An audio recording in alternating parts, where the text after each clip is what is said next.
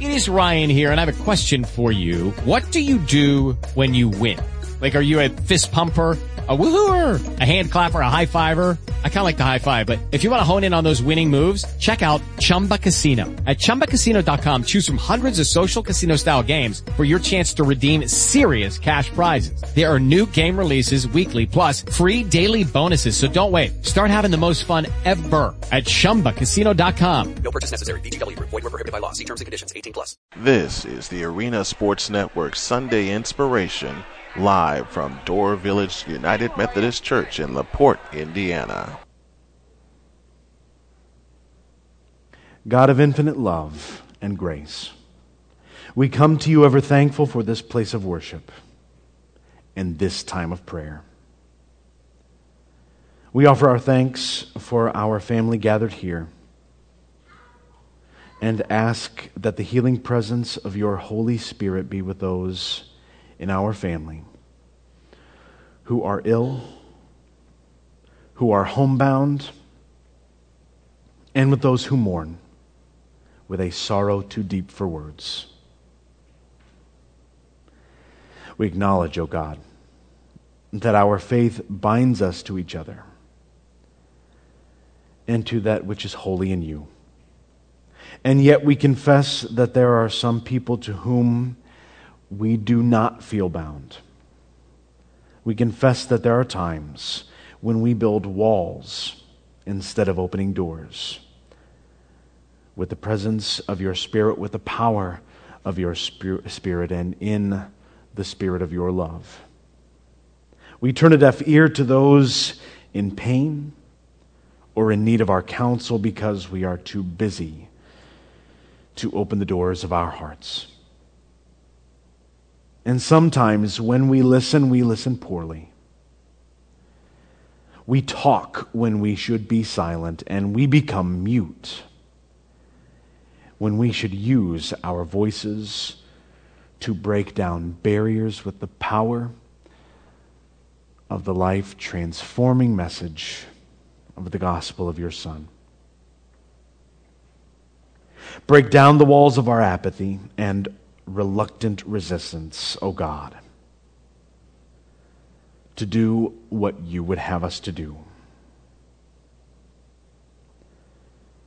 However, we thank you for our family gathered here. And those gathered in your presence. Help us to catch a vision of what we are to be because of what they were. Open our hearts to the strengthening presence of all who love us in this life and beyond. Enter into our hearts that we might be moved to walk with Jesus wherever we are led.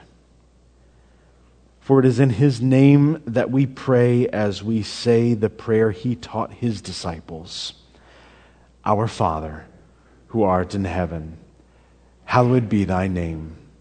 Thy kingdom come Thy will be done, on earth as it is in heaven. Give us this day our daily bread, and forgive us our trespasses as we forgive those who trespass against us. And lead us not into temptation, but deliver us from evil. For thine is the kingdom, and the power, and the glory forever. Amen. Now, this week we end our sermon series on stewardship, whiny stewards, if you will. Uh, a, a, title I thought was cutesy in the beginning, but really doesn't have anything to do with the subject matter, which is really stewardship and understanding how stewardship is a fuller measure of our faith. Now, they're not in your bulletins, but as you leave today, this week is sort of where, to speak, the rubber meets the road. And, and as, uh, as we as a, church and a, a, a, finance committee, as we, we consider 2016 and, and the ministry of the church as a whole there, um, we're asking for, uh, uh, we have some pledge cards available as you leave today. And over the next few weeks, we're going to be collecting those so that the finance committee and the ad board can make decisions about budgets as far as 2016 goes. But, uh, but this message today, having to do with the gifts portion of the, the membership vows that we take as, as United Methodist Methodist when we join a United Methodist church. Um, that's sort of part of it. Now, I can guarantee you that no pastor, and I've said this before, no pastor graduates seminary hoping that they give just a blockbuster sermon on stewardship of your wallets. We would much rather be giving a stewardship sermon, uh, we, I'm sorry, we would much rather be giving a sermon on the life changing message of the gospel of Jesus Christ uh, solely, rather than some of, uh, rather than this issue in particular. However, as a full measure of our faith, as a full measure of our relationship with God, stewardship is certainly a measure we need to take into consideration. And so, as we begin the final sermon in this series, the scripture reading for this morning is Deuteronomy chapter 16, verse 17, which is uh, part of what I sort of have built up as, as a principle, I think, and I'll explain a little bit more about this. The, the principle of stewardship as found uh, in Scripture. But Deuteronomy 16 17 says, Each one should have his gift in hand in precise measure with the blessing the Lord your God gives you. Let us pray. O Lord, may the words of my mouth and meditations of our hearts be acceptable in thy sight. O Lord, our strength and our Redeemer. Amen. Now, there was a shipwreck Two men were shipwrecked, stranded on a deserted island, and the first man was extremely distraught about the state of things. They had no food, they had no water, they had nothing to survive on. He's going crazy. What are we going to do? We're doomed. I tell you, we are doomed. Second man is much more calm. In fact, he takes residence underneath the light shade of one of the palm trees located on the desert island. The first man is apoplectic about the state of the second man. Are you kidding me? We are doomed. We have nothing on which to survive. We are going to die. Why aren't you more serious about, our, about the state of things? And he says, You know what? I make $100,000 a week. I think I'm going to be just fine. The first man goes, Well, what does that have to do with anything? That's not going to save you now. There is no one, no one and nothing out here that's going to save us. And the second man, You didn't let me finish. I make $100,000 a week, and I tithe faithfully on that $100,000 a week every week. So my pastor is going to find me in no time flat.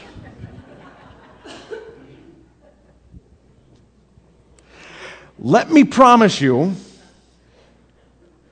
that's, that, that story is certainly funny. That's certainly why I started out this morning. But to be sure, if you, if any of you, were shipwrecked on a deserted island, I would be concerned and you and your family would have my unending prayers and support during that time. I, however, would not come looking for you for two reasons. The first of which is I am not trained in search and rescue and would probably be more, uh, more harm, would do more harm than good to your particular state and the possibility of you being rescued. Number two, it has nothing to do, your rescue, or has nothing to do, or this topic, stewardship has nothing to do with how to properly understand stewardship and how it lines up with a full measure of our faith or how we live a faithful Christian life. And that's sort of as we begin this third of our three week series on stewardship. We're talking about what stewardship means, how it affects every facet of our life, and how it is included in a full measure of our faith. We started out the first week talking about our story or I'm sorry, our witness and how that is, and how our stewardship of our witness or our story is just as important as any other aspect of stewardship. Now, I'll remind you that they're not every one of us gathered here this morning is an official member of this United Methodist Church or any United Methodist Church. You may be a member of another church or you may not be a member of the church yet.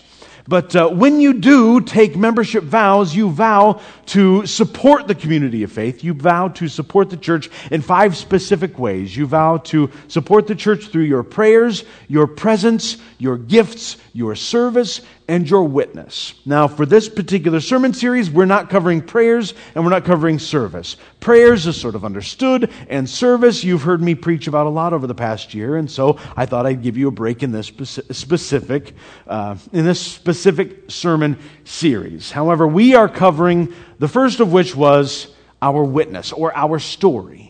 You see, in each of our lives, God has been working a story that has had transformative power in our lives or has meant something to us in our lives. See, the problem is a lot of times we place a value on our story that is totally different than what is intended. Say, say we've lived a a life in the church our whole lives. From birth to now, we have lived as part of the church. We've known nothing else in our lives. And so it is a bit of nature to think or consider that our story wouldn't really be compelling to someone. However, when God's presence, when you are in a relationship with God and God's presence has been with you, you have been changed and transformed in some way, and that means something to you. And nowadays, when, when Bible thumping has become more white noise than anything else, when people find it very easy to ignore you when you choose to thump your Bibles upside their heads rather than building a relationship with you, they turn that into white noise. What people care about is, or engage with most, is your story. Which makes stewardship of our witness or our story all that more important. All that much more important. So we need to be sharing that story and understanding that story so we can share that story. And the second, uh, the second sermon in our series was our presence. You see, and it is, it is in the Christian's DNA to be a part of a community. Certainly, and very often, as we heard last week, I will encounter people who say to me, Well, you know what? I do my own thing. I, I, I, I practice my faith for myself, and that does it. And you know what? I'm not going to say that exclusively that is, that is uh, uh, untrue. That can happen for some people. However, it is important to note that Jesus, the first thing he did in his public ministry was go out and gather a community. A small community, but it was a community of people to live out his faith with, so that they may be trained to go out and create more communities of faith, to spread the gospel and to be an important witness to the gospel of Christ in and throughout the whole world. And so it is important for us to note our engagement with the community because it speaks more fully to our understanding of what our total mission is as a church, which is, yes, to care for and grow in discipleship and in our relationship with God personally, but also to make sure that others encounter the life transformative relationship with God that uh, each of us uh, has experienced. So today we come to what, as I said earlier, is not the most comfortable of, uh, of, things for pastors to preach on, but we need to anyway. It is our gifts, our wallet, our money, if you will. How do we become, or how do we uh, best understand how stewardship of our wallets fits into a full understanding of our faith? And I did mention that our scripture for today is part of a a principle when, we, when it comes to understanding how we properly understand stewardship as we learn it from the Bible because there's a problem when we go to one specific verse to take over all of what we understand about one theme of our faith. Certainly in our lives, we hold on to a, a, verse or two that, uh, that speaks to us personally. For me, it's 2 Corinthians 12 9 uh, my grace is sufficient for you, for power is made perfect in weakness. For a lot of people, it's John 3 16. Uh, for God so loved the world, etc., etc., not to etc., etc., or yada yada. John three sixteen, but we all know that one. Or there's you know there's there's all of these verses that we can grab on and say you know well that's my that's my life verse, or that's the verse that speaks uh, uh, more fully to me than any other verse, and those are fine. However, when we understand uh, faith, or at least something that is to be fully ingrained in our lives, we need to understand it more than just one verse. And so that's why when we understand stewardship, it's important to understand that it's a principle, that we really can't go to one verse or the other to fully understand what stewardship of our wallets uh, means more fully. And of course, our scripture for this morning says that each one should have his gift in hand in precise measure with the blessing the Lord your God gives you. Now, in the Old Testament, at least I understand this from when I was very young, since, uh, I'm sorry, from the point that I was very young, that, that tithing or our offerings, our gifts should be 10% of, of what we make, right? I mean, that's, that, that 10% number is very common. I remember that, remember that from when I was a very young child, that, that tithing is that 10% number. And, and yeah, some people do less, some people do more, but 10% is the goal. But you know what? It's, we start to learn that that's not, as we look at, at, at tithing or, or offering or gifts to God in the Old Testament, that's not universally true because it says each one should give as they have been blessed by God to do so. Proverbs 3 9, which when it comes to an understanding of stewardship of our wallets, is not necessarily the best book to go to. Uh, the verse that I, that uh, I think is most important to us is that uh, is uh, Proverbs 3 9. Honor the Lord with your wealth and with the first fruit of all your crops. There's not a specific amount, there's not a specific uh, uh, fraction or percentage that we are to give. It's, it's to understand that, that God is to get our first and our best.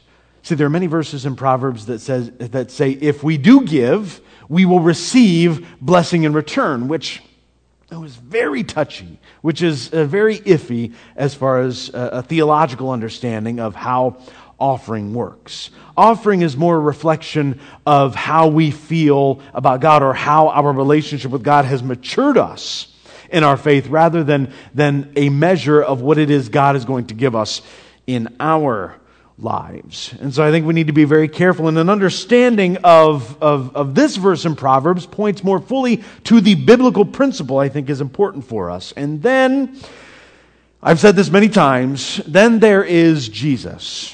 And I'm a Jesus guy, which I have shorthandedly defined as, as everything that, that I run into in the faith is run through a lens of how Jesus understands uh, life to be, or, or teachings that Jesus taught, or things that Jesus said. Everything that I understand about my faith or that I encounter in my faith is run through that lens. I see through that lens. How would Jesus react? And Jesus, when it came to the stewardship of our wallets, or when it come, came to understanding money in our, our lives, had some pretty strong feelings I mean, one of the most prominent stories is Jesus turning over the tables in the temples, the tables of the money changers in the temples, which is indicative of Jesus having strong feelings towards those who would seek to profit from their connection to any community of faith. And I mean, not just have problems with, I mean, have severe anger issues. I mean,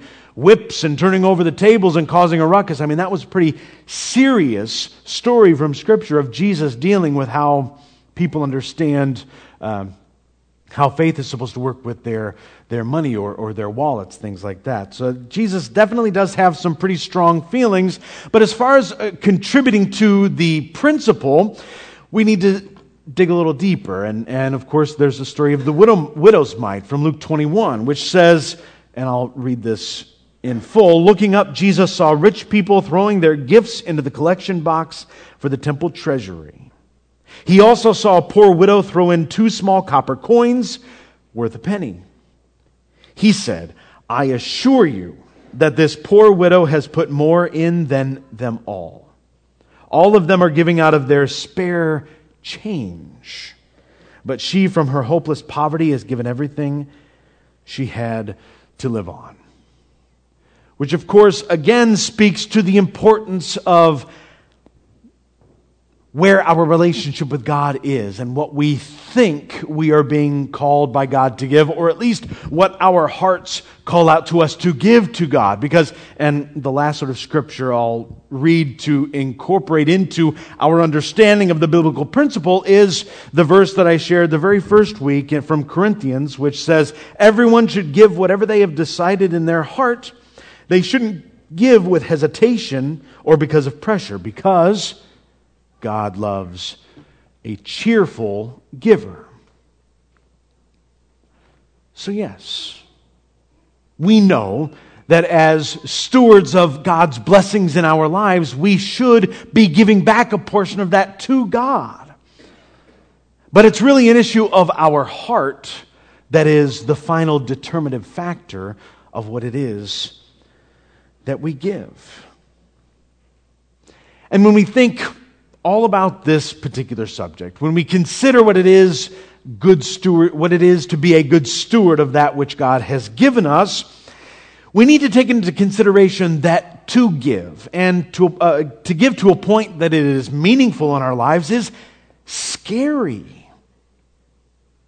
It's scary. There's a fear to giving, there's a fear to our offerings to God. You know, we want to make sure in our own personal lives that we have enough to take care of our families and for our families to live on and to uh, exist on. You know, maybe maybe there's something we really want. A a maybe it's and I won't speak you know from personal experience, but maybe there's something that I want that I really need in my life, a piece of electronic equipment or something that uh, that you know what I I would like to set a little back for that thing that I want for myself rather than giving that back to God. Or maybe there's a question of how that offering is being used. You know, is my money being used responsibly and for the glory of God? Possibly that is one of the questions. And maybe one uh, uh, more question of pride, but still an important question to ask, or, or that is asked in this is Is my gift even big enough to matter?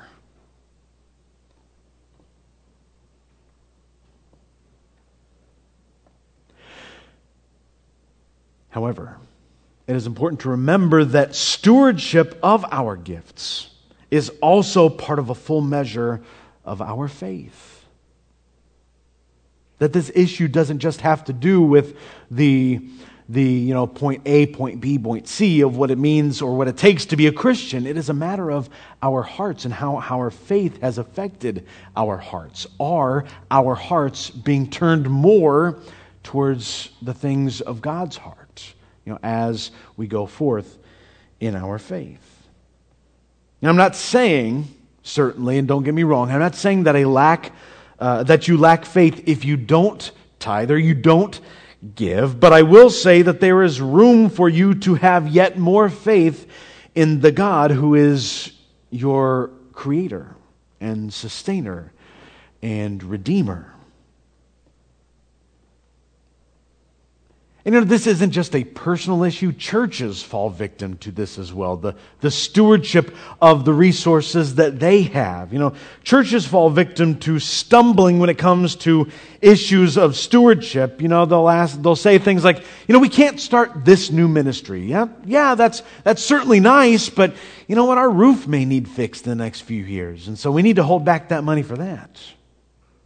Or we can't do, and this is this has is apropos of nothing. There's nothing connected to our personal experience in the here and now having to do with this particular statement. But you know, well, churches will say things like, "Well, we can't go forward with that particular building project because I remember when it was just me and the church mice in these pews, and so we need to make sure that we we hold back before we give." Fully to this thing. Now, maybe it's necessary, but you know what? I remember when times weren't so great. What it really comes down to is our faith. One summer, a drought threatened a small local community. Crops were being threatened. I mean, it was, it was a mess all the way around. And the local parson in the town gathered one Sunday morning and decided that this was, this was that we needed to lay down the gauntlet when it came to faith. He said, There isn't anything that will save us except to pray for rain. Go home and pray, believe, and come back next Sunday prepared to praise God for the rain that God sent. So the people did as they were told and returned to church the following Sunday. But as soon as the parson saw them, he was furious. Furious. He said, We can't worship today. You all don't yet believe. But they protested, We prayed. We did everything you asked us to do. What more could we have done? The parson said, Believe? You think you believed? Well, where are your umbrellas? Sometimes in the life of the church, the, the church isn't very good at having their umbrellas at the ready. It can be scary to step out into an unknown place, to step out into the unknown. But that's just an illustration of how important this is to understanding a full measure of our faith. Are we ready? Are we willing to trust God with everything, down to our wallets? We can struggle with having the same faith we preach so mightily to others. But it can be tough to give God power over all our lives. And then there's John Wesley, who says a couple of things about this. He really encountered this, this understanding of how difficult it is for us to hand over control of our whole beings to God. He said this He said, The last part of a man to be converted is his wallet. But more broadly, he says, that it's important to the life of the community of faith because ultimately this is important to the glory of God. Because as I said earlier, money isn't ministry, it empowers ministry to a certain extent. John Wesley says this of our giving, of stewardship of our wallets. He says, earn all you can, save all you can, so that you may give all you can. Now, you may think that's crazy, but he got that from Scripture. I mean, if you look at the book of Acts, Acts. Now, I love the book of Acts because we get the phrase for, for the early Christians, people of the way. And in many ways, I like that, that moniker, that, that label, more than I like the label Christian, because it suggests the ending. It says, people of the way, dot, dot, dot, of Christ. I love, I love that way to explain what it is, or I'm sorry, who it is we are. But John Wesley gets that idea from the book of Acts. What does the book of Acts say? Chapter 4, he says, The community of believers was one in heart and mind. None of them would say, This is mine, about any of their possessions, but they held everything in common. The apostles continued to bear witness to the resurrection of the Lord Jesus, and an abundance of grace was at work among them all. There were no needy persons among them. Those who owned properties or houses would sell them, bring the proceeds from the sales, and place them in the care and authority of the apostles. Then it was distributed to anyone or anything that needed them. Now, as 21st century Americans, as pick yourself up by your bootstrap Americans, as every man is responsible for their destiny Americans, that idea is hard for us. And I know. Additionally, I would say to you that I don't think that that is a part of the principle that we should understand when it comes to stewardship. I just think it's important to note that that is in the Bible and that at one point there were Christians, there were people of the way who considered that an important part of their faith or a full measure of their faith is to give all they had. But then again, we run up against Corinthians where Paul says God loves a cheerful giver.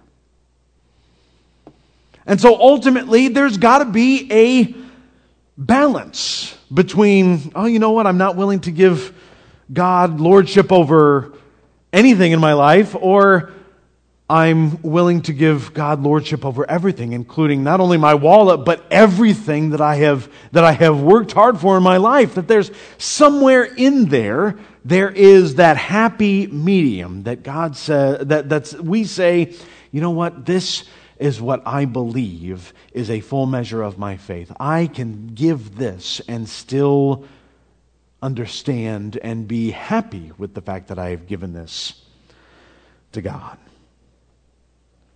And so today, as we wrap up our sermon series on stewardship and as we prepare to fill out our commitment cards for the next year, consider what it is what it means to tithe and to give our offerings from our wallets to God. I think it's important to ask these questions. What am I not doing? What should I be doing? And maybe most importantly, what can I be doing? Those questions have different answers based on who you are. But certainly, as we've heard this morning, an understanding of our complete faith lives needs to include an understanding of what it means to be good stewards of all the blessings God has given us, even those of our wallet. Now, I don't mean my wife doesn't know that I'm saying this this morning, but but there's an aspect of my wife's life that has always amazed me, and at times it has been challenging for me. No offense, my love, wherever she is. But uh, it's been challenging me, but it has stretched me and helped me to understand my faith a little better, or an important part of my faith a little better. We have been in the ministry as a family for 10 years. She's been in it for a, a large part of her life. And, and early on in our marriage, early on in the ministry, I was a student. We had three children. There was no extra room in our budget for really anything. But uh, my wife has a big heart and a better understanding of expanding yourself to include um, a little more stewardship over your wallet than, than I even have in my life. But there were plenty of times where she would come home and say, you know, I, it, I, I, ran into this person at Walmart or I ran into this person at work and, and they were just, they had nothing. And you know what? I know that we have these bills coming due. I know that, that we've been tight lately, but, but I just couldn't walk away without having done something.